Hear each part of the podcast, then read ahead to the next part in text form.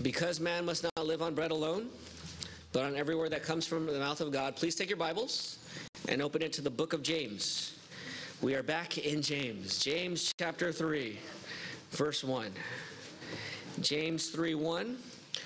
As we continue or resume our series on James, we'll look at James chapter 3, verses 1 through 12. If you don't have a Bible, there's a hardcover Bible in the chair in front of you, under the chair in front of you. You can turn to page 1072. Page 1072, please. And um, if, you, if this is your first time looking at the Bible, the the small numbers are the verse numbers, and the big numbers are the chapter numbers. And so we're at chapter 3, big number 3, and we're going to read verses 1 through 12. Those are the small numbers, okay? Hear God's word from James chapter 3, verses 1 through 12. Not many should become teachers, my brothers, because you know that you will receive that we will receive a stricter judgment. For we all stumble in many ways. If anyone does not stumble in what he says, he is mature, able also to control the whole body.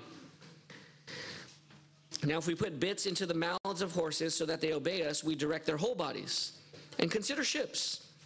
Though very large and driven by fierce winds, they are guided by a very small rudder whenever the will of the pilot, or wherever the will of the pilot directs. So, too, though the tongue is a small part of the body, it boasts great things.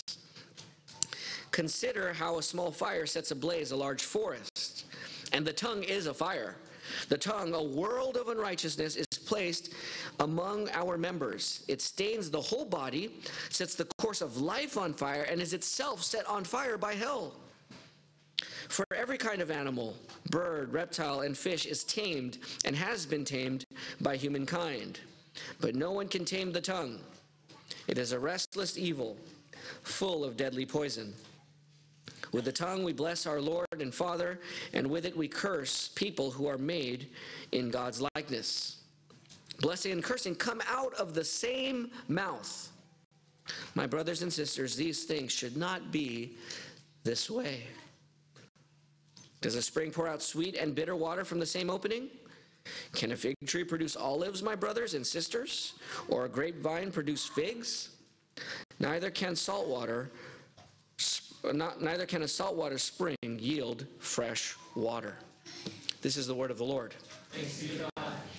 May the word of Christ dwell richly among us in all wisdom. Father, we ask now that you would help us. Our hearts are cold, callous, insensitive,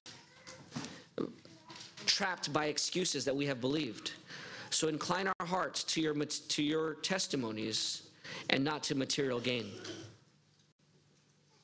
We are blind, Lord, and we see you put wonderful things in front of us and we miss it. So open our eyes to see wonderful things here in your word and to see the beauty and magnificence of Christ and your truth. Unite our hearts to fear your name. Satisfy us this morning with your steadfast covenant love so that we would rejoice in you and be glad in you all of our days, for in that you are most glorified. Draw us near to you, convict us, shape us, mature us through your word. Help me to preach and help us to hear because apart from you, Lord Jesus, we can do nothing. We need you. And we trust that you will help us now. In Jesus' name, amen. amen. This past week was 2 3 23. I don't know what day that was. I think it was Tuesday or something like that, or Wednesday, 2 3 23, which was known as Michael Jordan Day to some. Michael Jordan wore the number 23 for most of his career. He is known for his basketball greatness. Indeed, he is the second greatest player of all time second greatest basketball player of all time. behind a Laker. Um, now, Michael Jordan was famous. He had a famous habit that he would do when he was playing basketball. Do you know what his famous habit was? when he'd be playing basketball or yeah doing something great or in a dunk contest he would stick out his tongue when he would fly through the air and dunk he was known for sticking out his tongue now, some would argue that the greatest and most powerful act and acts and accomplishments of Michael Jordan have to do with what he did with the basketball. But God and common sense and James 3 would tell us that his most significant accomplishments and most powerful acts have happened outside of the basketball court, namely with his tongue. And not what he did with his tongue on the basketball court, obviously. Speaking words is what we do with our tongue. The tongue represents our mouth, our words. And when we, uh, words are, so powerful that when we are threatened with the loss of words, we feel the fear of not being able to speak anymore. On January 1st, 2023, Pastor Jeff Ludington was right here behind this pulpit, and his biggest fear, one of his biggest fears, and prayer request is we prayed in the room and we prayed for him as a church, was that he would not lose his voice because they were going to operate on his spine and he had to go through around the vocal cord. So there was a, a, a, potential of him losing his voice. They almost guaranteed he'd lose his voice for a few months and maybe even longer than that for years.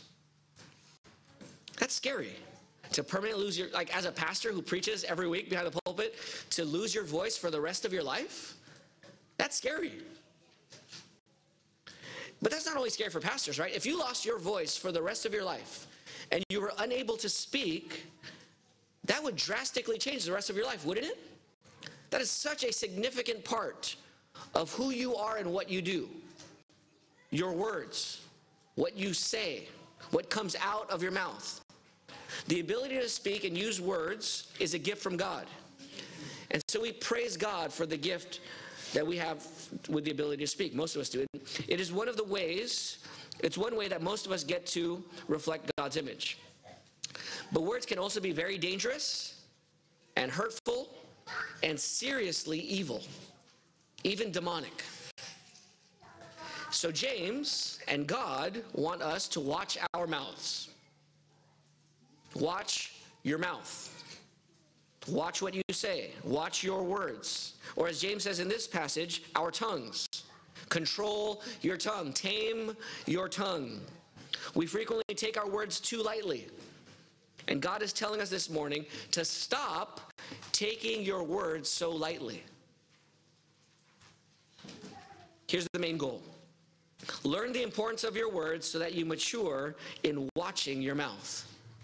Learn the importance of words so that you mature in watching your mouth, watching your words. Now, what, are, what should we learn? If we're going to learn the importance of words, what lessons should we learn? There are four lessons here in this passage about our words that we should learn so that we watch our mouths. Lesson number one your words will be judged, verses 1 and 2. Secondly, your words are powerful, verses 3 through 5. Thirdly, your words are a deadly fire, verses 6 through 8. And fourthly, your words reveal your hypocrisy, verses 9 through 12. Okay? Four lessons to learn about your words. Your words will be judged, they're powerful, they are a deadly fire, and they reveal your hypocrisy. Let's think about these one at a time. Starting with the first one here your words will be judged. Look at verses 1 and 2. It says here, Not many of you, not many should become what? Teachers, my brothers, because you know that you will receive, that we will receive a stricter judgment. So here he's prohibiting people, he's warning people from becoming teachers. And teachers, why, why should, they, why should they be um, scared to be teachers? Why should we not have many teachers? According to verse 1, the reason is there. They'll receive what? A stricter judgment.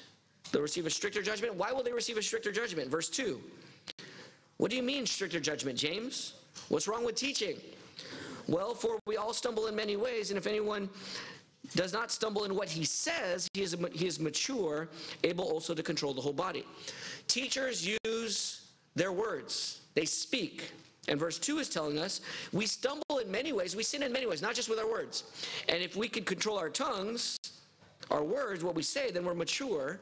But if we can't, we will be more strictly judged for what we say as a teacher. If you teach God's word, if you speak on behalf of God to people, you are accountable for those words. You'll be judged with the, for those words, and you'll be judged with a stricter judgment than others. Now, let's think about the word teachers. What does it mean, teachers? Because in a sense, we're all teachers, right? The Great Commission tells us to go, therefore, and disciple all nations. Discipling is teaching. And at the end of verse 20 says, teaching them to obey everything I commanded you. All of you are commanded as Christians. If you're not a Christian, you're commanded to be a Christian and do this commission as well. So there's a command to you as well. You are responsible to teach people to obey everything Christ commanded. That's your responsibility as a Christian. So we're all teachers in a sense.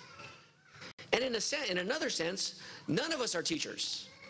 In Matthew 23, Matthew 23, verses 8 through 10, Jesus says this You are not to be called rabbi because you have one teacher, and you are all brothers and sisters. In verse 10, he says, You are not to be called teachers or instructors either, because you have one teacher or one instructor, the Messiah.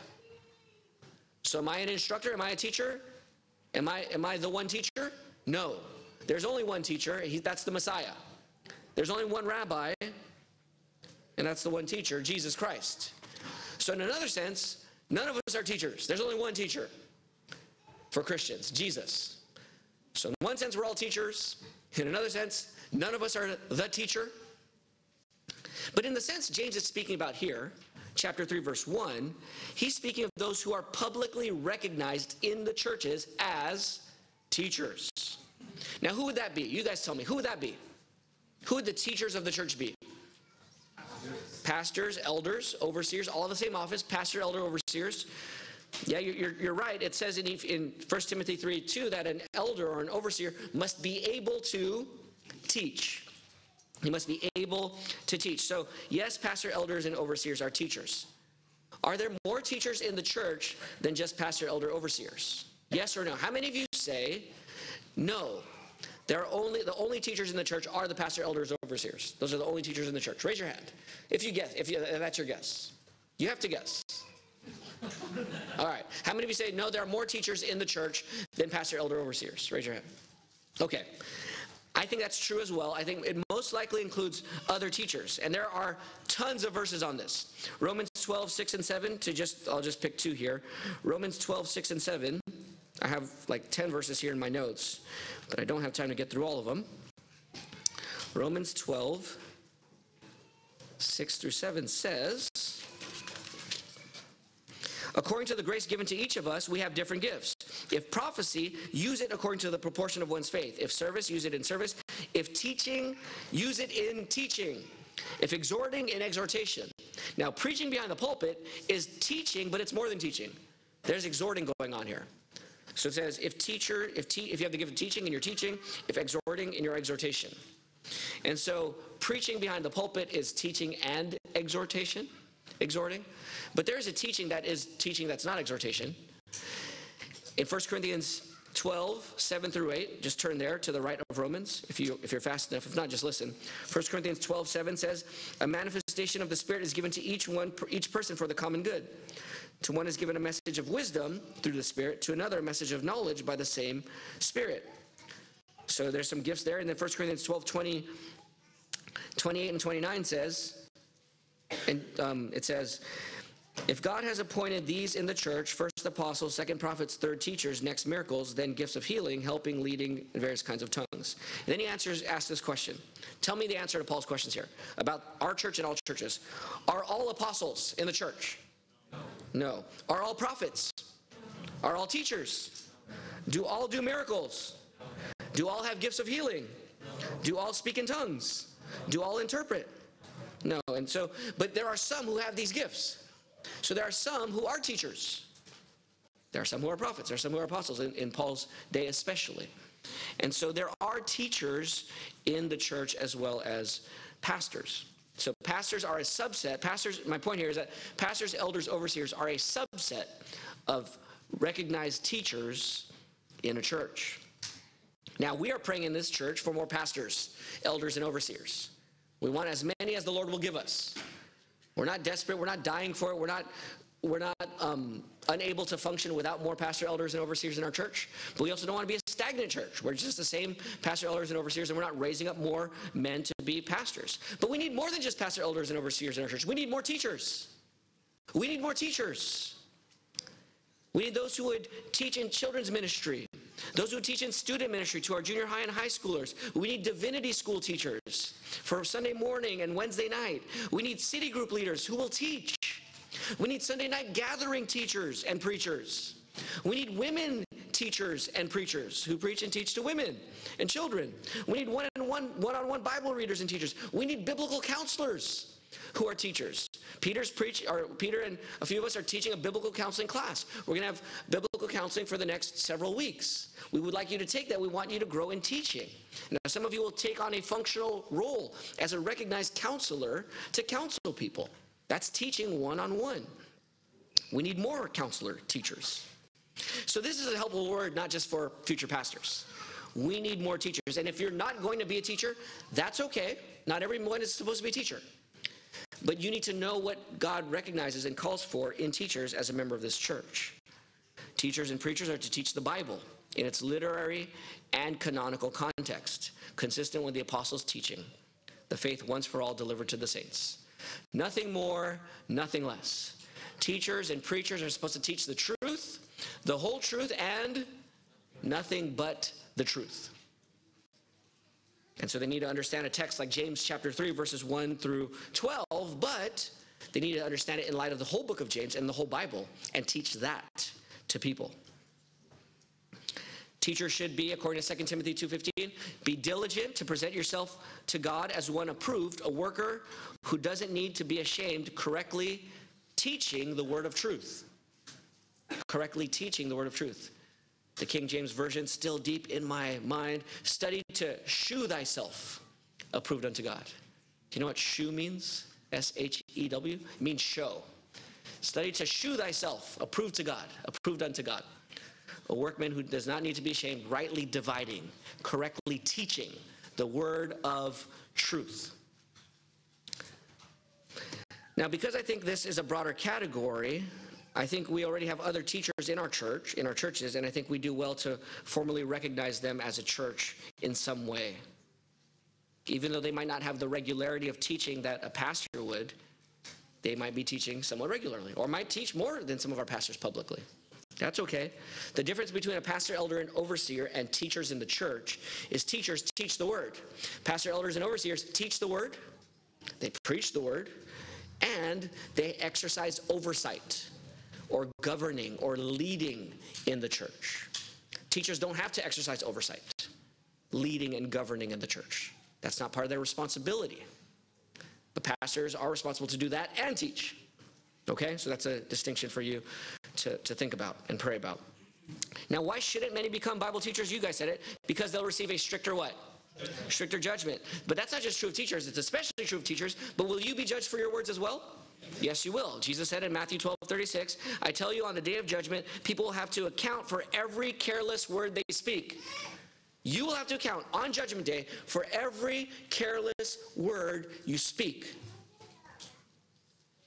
1 Corinthians 3, 10 through 15 talks about every member of the church building up the church with either gold, silver, costly stones, or wood, hay, and straw. And your works, your speaking, your discipling, your exhorting, your encouraging will be judged by God and will either be burned up and then you'll receive eternal life with um, though though your work will be burned up and you'll experience loss or you will be rewarded for the quality of your work and a lot of your work in building up the church is speaking the truth in love so be careful little mouth what you say be careful, little mouth, what you say. We sang that. Those of you who were here earlier and on time, we sang that. For the Father up above is looking down in love, so be careful, little mouth, what you say. Because there is a judgment. And not only is there judgment, we all stumble in many ways. Look at verse 2. For we all stumble in many ways. Let's say we, we sin in many ways. We sin with our words and we sin in many other ways. If we all stumble in many ways, and the point here is that all of us stumble, all of us sin. Or to use Paul's words, um, all have fallen short of the glory of God. All have sinned and all have fallen short of the glory of God. And we, we sin with our words. We speak sinful and foolish words of haste, words of pride, words of selfishness, self serving, words of exaggeration, words of sly suggestion, words of manipulative flattery, words of anger, words of slander, words of gossip, words of innuendo, words of competition, self aggrandizing, guilt tripping, shame inducing, criticism, thoughtlessness, crude joking, joking by put downs, conflict, contentious words, words that sow seeds of doubt or cynicism or skepticism or impurity or rebellion or threat or condemnation or self selecting details to make yourself look better than you are or recounting arguments to make you sound wiser than you are when you tell other people what you argued about with somebody else. Making your, your conversation partner that you were arguing with sound more foolish and making you sound more wise. We stumble in many ways with our words. We sin in a plethora of ways with our words. Recently, I sinfully made a joke that was mean spirited and hurtful to one of my kids at the dinner table. It was terrible and hurtful and sinful. And praise God that by God's grace, God forgives me of my sin. Praise God by His grace, my child or children that I asked for forgiveness forgave me of my sin. But I stumbled. I sinned against God with my words. Very flippantly, very quickly, very thoughtlessly, speaking and sinning and stumbling. We all stumble. Does that mean we're all excused from sinning? No, we're accountable for our words. We all stumble, we're all sinners, but we are not all excused. It does not excuse our sin, it indicts us before God. And so we need good news. And here is good news. The good news is that stumblers who deserve judgment can be forgiven and delivered from judgment. The good news is that God sent his son Jesus to live the life you should have lived, to die on the cross for your sins, and to rise from the dead. We are accountable to God. We are standing in judgment before, before God. And it says in John chapter 12, verse 49, Jesus said, I only say the words the Father gives me. Jesus controlled his tongue. It says here in verse 2 if anyone can control what he says, he is mature. Another translation for mature in the King James is what? He's what? Perfect. Jesus is the only perfect man who never spoke a word, a sinful, stumbling word. He never stumbled. And yet, he took on the strictest judgment. Not just a stricter judgment, he took on the strictest judgment. He dies on the cross and is crushed under the wrath of God in darkness, hanging for six hours, and the last three hours hanging in darkness, saying, My God, my God, why have you abandoned me? Because of strict judgment, that's why. Because of stricter judgment, that's why. Because of the strictest judgment. For all the pastors and all the teachers who would ever stumble with their words, for every member of every church, who would stumble and sin and say a slanderous or, or false or um, uneven or foolish word. The judgment that we deserve fell on Christ for sinners like you and me. And he rose from the dead, defeating sin, paying the penalty, paying the ransom, so that every sinner who repents from their sins and trusts in Jesus Christ will be saved. Trust in Jesus Christ today if you're not a Christian. Children, trust in Jesus Christ today. As you learn to speak, we want you to grow in your ability to speak and think. But you sin, and I sin. So, kids, Jesus will forgive you of your sins. Have you ever said a mean thing to your brother or your sister? Have you ever said a mean thing? You have, Peter? You said a mean thing to your brother or sister? Okay, good. Have you said a mean thing to your parents? Have you ever got angry at your parents and used your words to get angry at your parents? God will forgive you if you repent and believe in Jesus. Have you ever said something sinful to your spouse, your neighbor?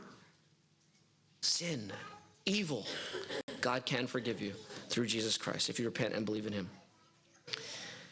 And James says again in verse 2 if someone, now, I, I translated verse 2. Look at verse 2 again. If anyone does not stumble in what he says, he is what? It says here he is what? Mature.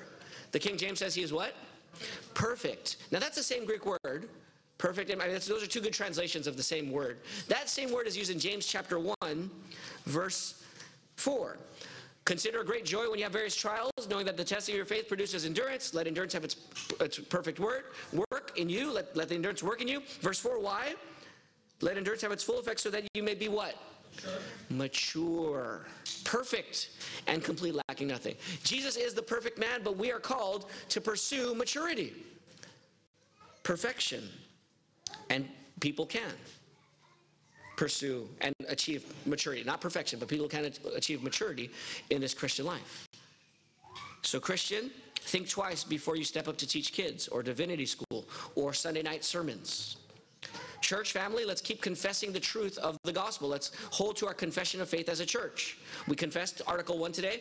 It would be good for you to read through our confession of faith as a church to know what we believe biblical truth is and hold your pastors accountable to that biblical standard of teaching. Check the preaching by the Bible. That's why we do expository preaching in this church. We want the words and goal and tone of the text to control the words and goal and tone of the message. If you're not a Christian, I want to apologize to you this morning. It can be difficult to find out what true Christianity is because there are many teachers who teach many different things, and you're like, what is Christianity? There's so many churches, so many denominations, so many teachings out there. And I just want to say to you, we're sorry that there are so many different things out there that it's hard to find the truth. Thank you for being here. I want to encourage you to keep looking at your Bible and keep looking to Jesus. So ask your questions. If you're not a Christian, ask your questions about Christianity here. We will do our best to explain not only what we think the Bible teaches, but why other people teach differently.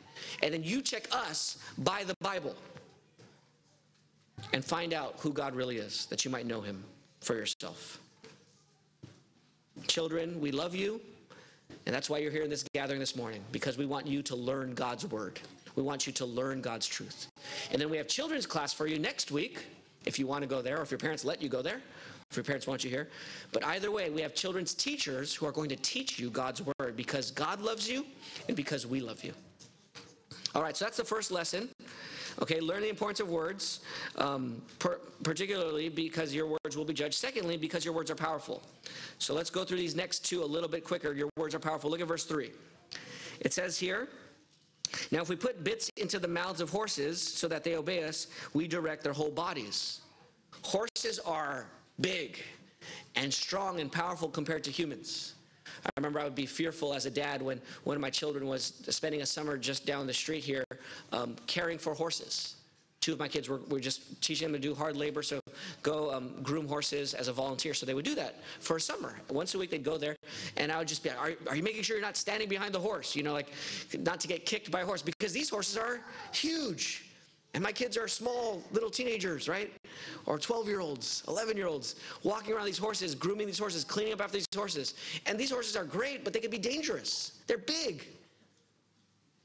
And yet, they can be controlled by a small little bit put in between their teeth and their gums because in the horse's mouth it is extremely sensitive. That when you pull, because of it, they don't to decrease the pain, they'll follow wherever the bit pulls them, and then you could direct the horse's direction with a little tiny bit in their mouth, in their sensitive part. Big horse, small bit, and you can control the horse. There's a disproportionate, uh, disproportionate between the size of the bit and the power of its control over a large thing like a horse. But not only horses, look at verse 5 or verse 4, and consider ships. Though ships are very large and driven by fierce winds, they are guided by a very small rudder wherever the pilot directs it. Again, disproportionate. So, um, one website said that for uh, ships that are 120 meters or longer, it needs a rudder that is 2% of the, the ship. What's 2% of 120? What is it? 2.4? Okay, 2 point, so what's 2.4 meters? That is like uh, uh, 8 feet? 8 or 9 feet? So if you take the size, 120 meters, think of a, think of a football field with one third added to it. So football field is about 90 meters. Just add 100, to make it 120 meters, just add one more third to that. So a football field and then some, right? Two more end zones perhaps. That is how large a ship would be. And you got like an eight foot rudder steering that huge football field, bigger than football field of a ship. That's really small compared to something that large and huge. And so the point here is that small things can control large and, and powerful things. So, verse 5 so too, though the tongue, though the tongue is a small part of the body, it boasts great things. There it is. The, the, tongue, I mean, the tongue is so small. I was tempted, I know we're in COVID days, I was tempted to have all of you stick out your tongues at me all at the same time to see how big your tongues are. That would probably be inappropriate here, so don't do it. But your tongue is small, even if you have longer tongues. Some of you are trying, okay, yeah. Um, your tongues are not that big compared to the rest of your body. It's so small, yet it boasts powerful effects in your life. Like I said with Michael Jordan, doing great things on the basketball court, second greatest player of all time. Yet, what he does with his tongue is far more powerful of the effect of his life before God, before people for all eternity. Small part of your body with huge effects. That's the point. Look at verse 5 now, finishing verse 5. Consider how small a fire sets ablaze to a large forest. Just the third analogy. So you have the horse and the bit, you have the ship and the rudder. Now you have a, a fire, a forest fire that burns down acres and acres and acres of land and destroys houses in Southern California or in California in general with the California fires. And yet, almost all these fires are started, well, actually, all these fires are started with a, a lot smaller than what they end up being, right? I was tempted to have a, a, lighter here and just, you know, turn on. People might get scared or whatever. Why do you feel even, you know, um, one of the church members gifted us with a fire pit, the indoor fire pits. Those are really cool. You just put like rubbing alcohol in there, light on fire, and it has a flame that, that burns clean fire. You could use it to roast marshmallows, things like that. I, th- I was even thinking like, oh, what if I put that here and lit it on fire for you guys to see? When we light it in our house, there's still this kind of caution that I feel like, oh man, like we got to be careful with it because it can, it can start a fire. It's small, fire's like this big, but that small fire can burn down our whole house, right? Disproportionate power for its size.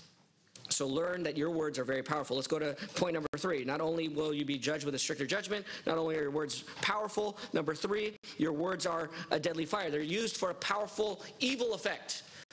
They're used for a deadly effect. Look at verses 6 through 8. And verse 6 has a ton of things for us to think about here. Look, look at verse 6. The tongue, so if a fire can set ablaze a forest, now James wants to think about this fire analogy. Your tongue is a what? Verse, four, verse 6 Your tongue is a fire. Your tongue is a fire. What do you mean by fire, James? What's the analogy here? My tongue's not literally fire. Well, your tongue is a world of unrighteousness. That's the fire. Is it, it it is unrighteous. It speaks unrighteous things. And not just small unrighteous things. It speaks so many unrighteous things that it creates a world of what? A world of unrighteousness. Small tongue, small part of your life and body can create a world of unrighteousness in your in your home, in your church, in the city, in the world, in families, in friendships. The tongue is a world of unrighteousness, burning things up. Continuing on, it stains the what? It stains the whole body. Small part of your body, staining your whole body. And this is this is um, just a powerful effect of it. It sets the course of life on what? Fire. Words change lives. Words set courses for people's direction for their lives. I can think of two sermons from John Piper in 2001, from Tim Keller in 2004, that changed the direction of my life. Just I thought I could, I could summarize it in one sentence, each of them, and that those single sentences have changed the direction of my life. That's what words do. They set the course of your life, and if it's a world of unrighteousness and this fire of unrighteousness, that burns and spreads and stains the whole body, it can set your, your whole life in the wrong direction. And here's the climax of kind of the imagery here. And this fire, this tongue, is set on fire by what? Look at the end of verse 6. The tongue itself is set on fire by hell.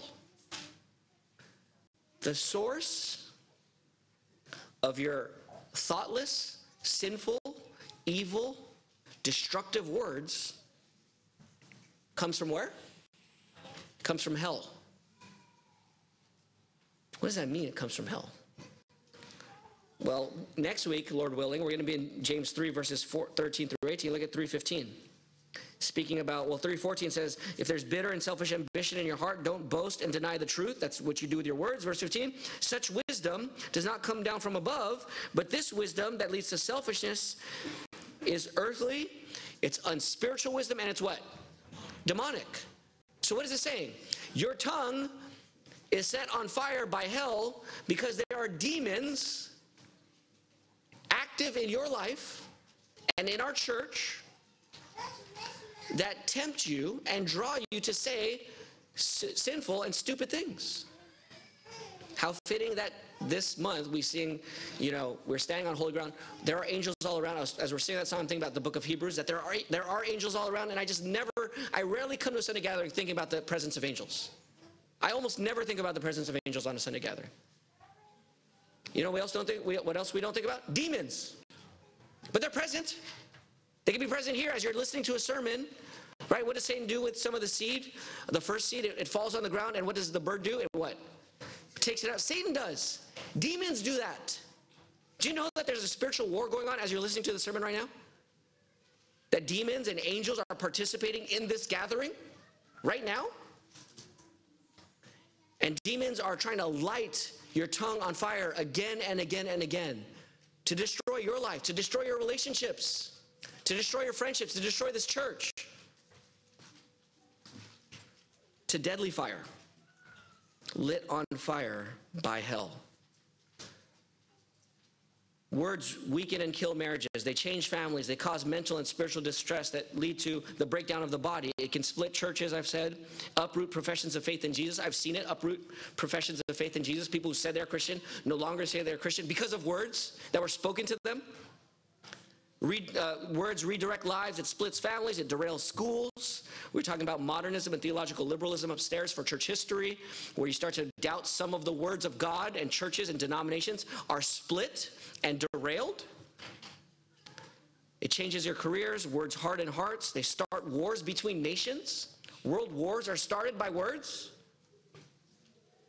Words alter world history, and they affect the eternal destinies of every single human. Every single human.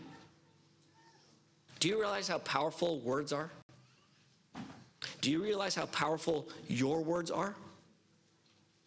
I almost guarantee. I should say to guarantee, but I'm preaching here, so I don't want to say, I don't want to overspeak here. And be careful with my words, right, as I'm speaking. I almost guarantee that you underestimate the weight of your words. I am confident that you take your words too lightly. It's a world of unrighteousness. It's a deadly fire, set on fire by hell. Look at verse 7. For every kind of animal, bird, reptile, and fish of the sea is tamed and has been tamed by humankind. We could tame animals, right? We tame birds. I mean, you can think of reptiles and animals, like land animals would be the easiest to tame. Birds could fly away, right? But we find, we find ways to, to get rare birds and tame them. And then you go to SeaWorld, and you see Shamu, right? Tamed, controlled by humans to some degree, most of the time, right? We could tame these animals, and yet no human can tame the tongue. It says in verse 8 No one can tame the tongue. Why? It is a restless evil. And your tongue is full of what? deadly poison. Your tongue is poisonous. Your words are poisonous, fatally poisonous. Point here is your words can strengthen a church, your words can weaken a church. You can encourage souls, you can burn churches down with your words. So be careful and mindful of the privilege and power of words. Now, as a church family, do we have, I mean, some might say, you know what? I mean, even J, even Proverbs says, and Jabez is going to come and preach on Proverbs tonight. I don't think he's preaching on this proverb. There's a proverb that says, you know, with the multitude of words, there's bound to be sin. So maybe it's just better to not what? Just not talk. Let's not share takeaways. Let's just let's just be quiet, right? If there's any Sunday to be quiet, it might be after this Sunday, right? But we have to speak. We're called to speak, right? We're called to speak the truth in love. We're called to spread the word of God. And so, church family, we can't we can't not speak. We have to speak the right words. And so let's go to this fourth fourth lesson. So let me just recap the three lessons so far. Um, lesson number one: the importance of words. Your words will be judged. Lesson number two: your words are powerful. Number three: your words are a deadly fire, set on fire by hell and demons. And number four: lastly, your words reveal hypocrisy. Your words reveal your hypocrisy. Look at verses 9 and 10. With the tongue, so with the tongue, with your mouth, we bless our Lord and Father. Praise God from whom all blessings flow, right? Worthy is the Lamb that was slain. You are holy, holy are you, Lord God Almighty. Worthy is the Lamb, worthy is the Lamb.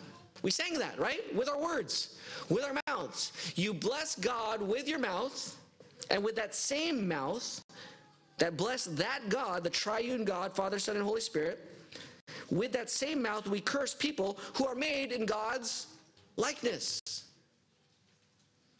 When you speak sinfully against those made in God's likeness, you don't primarily sin against them, you sin against whom? You sin against God.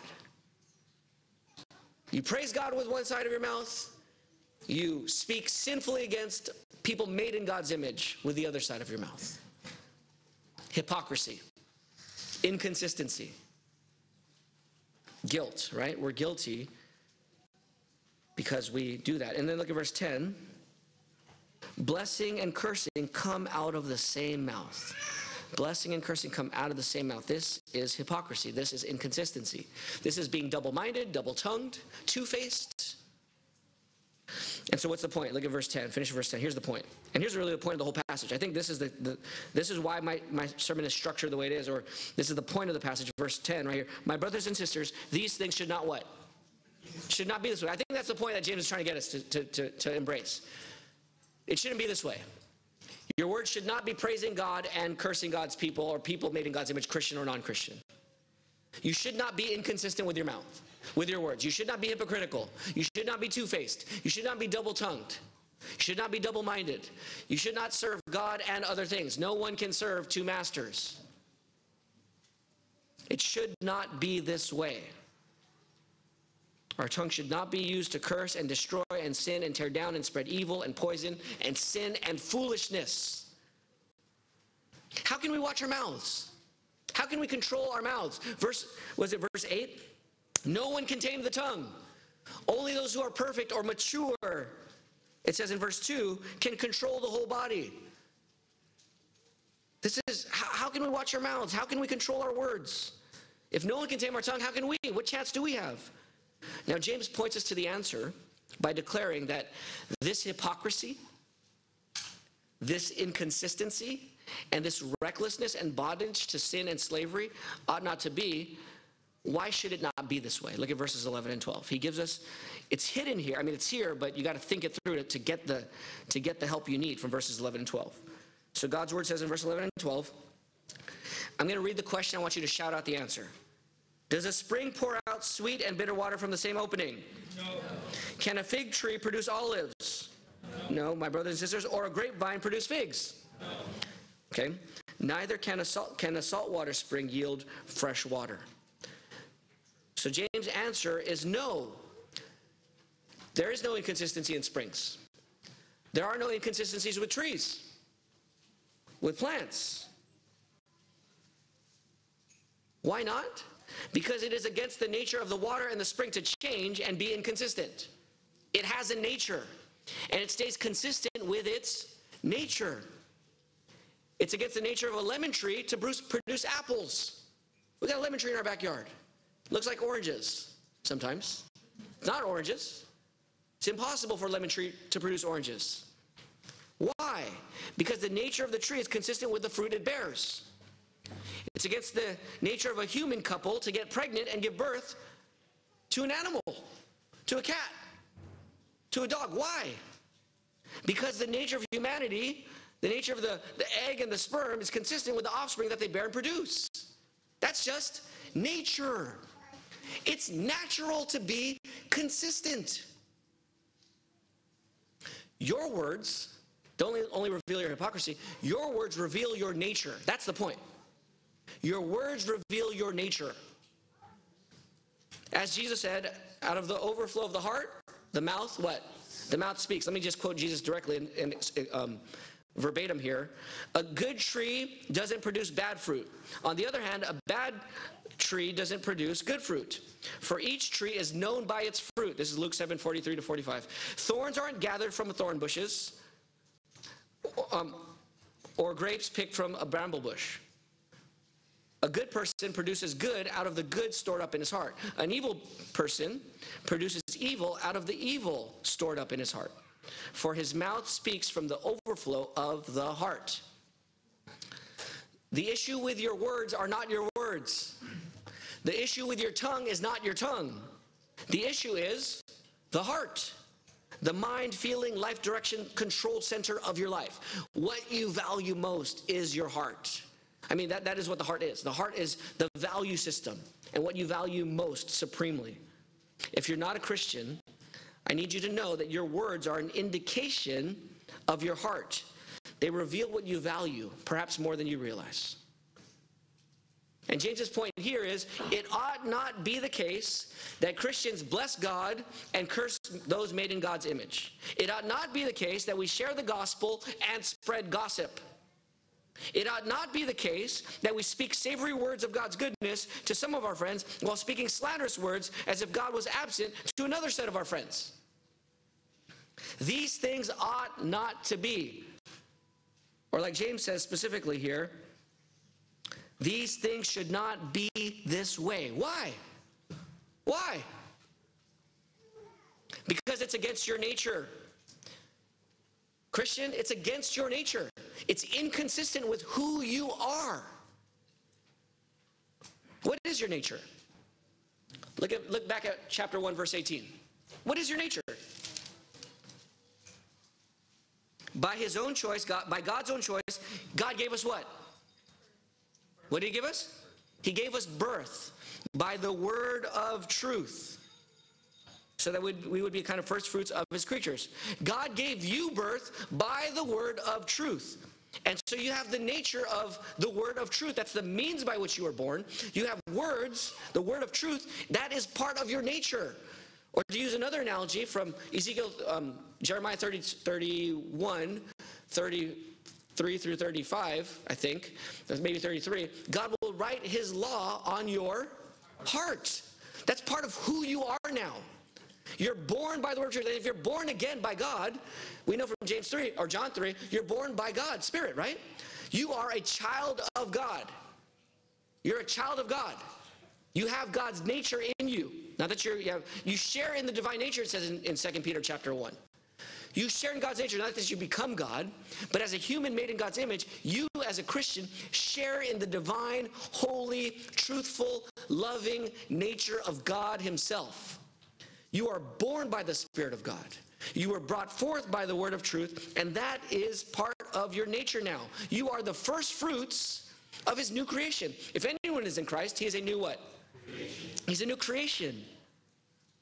That's who you are. That's who you are. So it ought not to be that your words reveal a different heart, because that's not your heart, unless that is your heart. Right? I mean, that's what James 2 is saying. James 2 is saying faith without works is what?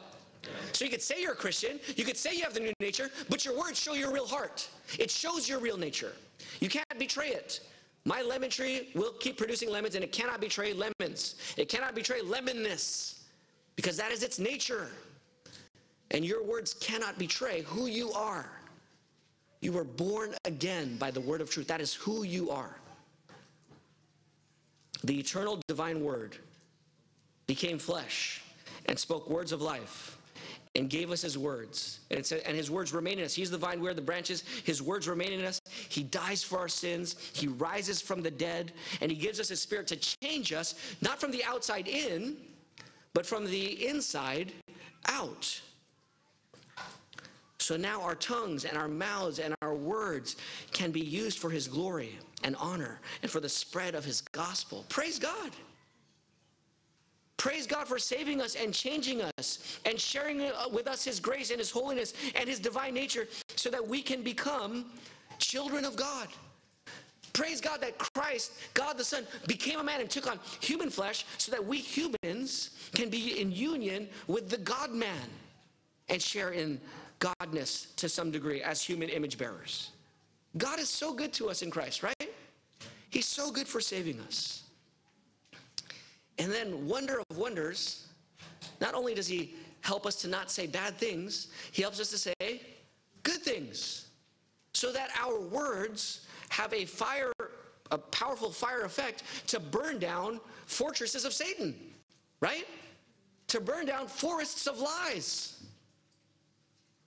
to help break people free from death so that they come to life in Christ, to take every thought captive to Jesus Christ. We destroy strongholds with our words. We preach truth and we give the arguments of the Bible with our words to free people. And you know what's crazy? Our words, our bad words burn down for us, our good words echo and keep reverberating. The words you use to build up another Christian, when you share your takeaways today, it doesn't stop after the five minutes, right? It changes their lives. It changes us. So let's watch our mouths, let's watch our words. Let's not just avoid sinful words, let's use our words to encourage and edify and build up and inspire and care and investigate and learn and inquire and instruct and commend and praise and invite and impress upon others the goodness of our great God and Savior. Let the word of Christ dwell richly among you in all wisdom, so that you are teaching and admonishing one another with psalms, hymns, and spiritual songs. Don't come late to, to the gathering come early to sing songs. That's what, that's what Colossians 3 is saying. Because when you sing songs, you build up the church. And you know what we sing? We sing words. We sing words. It's not a throwaway. Singing is not a throwaway in our church. It's not just a prelude to the sermon. We are building up the church. We are teaching each other. We are admonishing each other. We are pressing truths down into the hearts of each other so that we're not blown around by every wind of teaching and by human cunning with cleverness in the techniques of deceit, but we are speaking and singing the truth in love to build up the body of Christ. So, how do you grow in spiritual maturity? So that you, you watch your mouth faithfully? Sinclair Ferguson has said, The tongue has no ears, but the heart does. So, how do you change your heart? Your tongue doesn't have ears, but the heart does. Hear God's word. Take aim at your heart. When you hear God's word, receive God's word, meditate on God's word, prayerfully, humbly. Pray while you're hearing a sermon. You don't just have to pray at the beginning. I pray sometimes while I'm preaching. Because we need God even while we're, while we're talking, right? While we're thinking. Prayerfully think about God's word. Get under the ministry of the word on Sundays and on Wednesdays and in your daily life and read with other people. Listen to God's word. in church family, let's keep coming and attending and putting your ears within earshot of good, wise, and godly words by people you love, by people who love you and will speak the truth in love, people who have covenanted to live for your good. I said this already, I'll say it again because I want you to grasp the weight of your words. Every time you speak to someone, Every time you speak to someone, you, you, you press on them in some way. To put it another way, you, every time you speak to someone, you put a pressure on them that they respond to in a sort of action reaction or a word response. And every experience of action reaction or word response, every experience changes them. So it's not just your words by itself. Your words can't control them. They still have to what? Respond to your words. But they'll respond by thinking about it, by dismissing it, by disagreeing with it, by agreeing with it, by taking it further, by journaling on it, right? But no matter what happens, whenever you speak, people have to respond.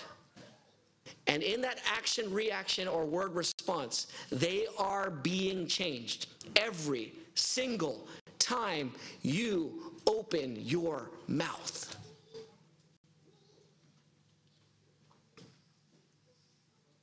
You shape them. The degree of shaping and direction may vary, but they will never leave the person the same again. And you talk to talkers. You're a talker and you talk to talkers. And those talkers talk to other talkers. And so the ripple effect of your words goes beyond your conversation with them and beyond the people you even know directly. Right? You share a takeaway with people, they're going to go hang out with other people at work this week in their homes. They're going to have conversations. And you have a chance every Sunday, you have the opportunity to shape them, or at least to contribute to shaping them, by speaking words of love and truth, or the truth in love. Now, they'll respond however they respond. You can't control that, but you have the opportunity to change them. And the ripple effect of this and the continuing results of your words are literally, and I do mean literally, incalculable. You cannot calculate the impact of your words. When I became pastor here eight years ago, over eight years ago, um, Greg Cochran stood behind this pulpit and said, well, it wasn't this pulpit, it was the gray smoke colored one, but yeah, a pulpit here. But Greg Cochran came and said, he gave this analogy of like some random town in Central California that nobody knows. But they ship, I can't remember the analogy. I'm just going to say grapes. It wasn't grapes, but olives or something. And these olives from Central California, from this obscure town, is shipped all around the world. And what Greg Cochran said was, in my installation, he said, I pray that, that from Bellflower, words from, you know, words and the gospel from this, from this building would spread all around the world. And that happens, my point from James is that happens in every church. It's just not always good words. But what I want to say is it's not a special church, a powerful church, where, oh, in this church, those words spread. No, your words spread all the time in a, in a whack church, in a weak church, in an unhealthy church, in a false church, in a cult. It doesn't matter where you are. Those words spread because talkers talk and talkers talk to talkers and they talk to other talkers. And so your words just keep on spreading. So learn the importance of your words so that you mature in watching your mouth. Your words will be judged. Your words are powerful. Your words are a deadly fire. And your words reveal the true nature of who you are. I changed it from hypocrisy because my main point really is my fourth point is that your words reveal the true nature of who you are. So remember how important your words are so that you seek to honor Jesus and change this church, change me, change this world with your wise and powerful words. What an opportunity. What a privilege. As one famous, one of my favorite movie lines, I'm going to modify it just a little bit, but it is true. And it's hopefully after hearing the sermon, it's more true than, than you first understood, or it's more, it's more weightier than you first understood. But the line goes like this, a little, with a little twist. What we say in life echoes in eternity. What you say in life echoes in eternity. Father in heaven, help us to feel that the privilege and power and responsibility of our words.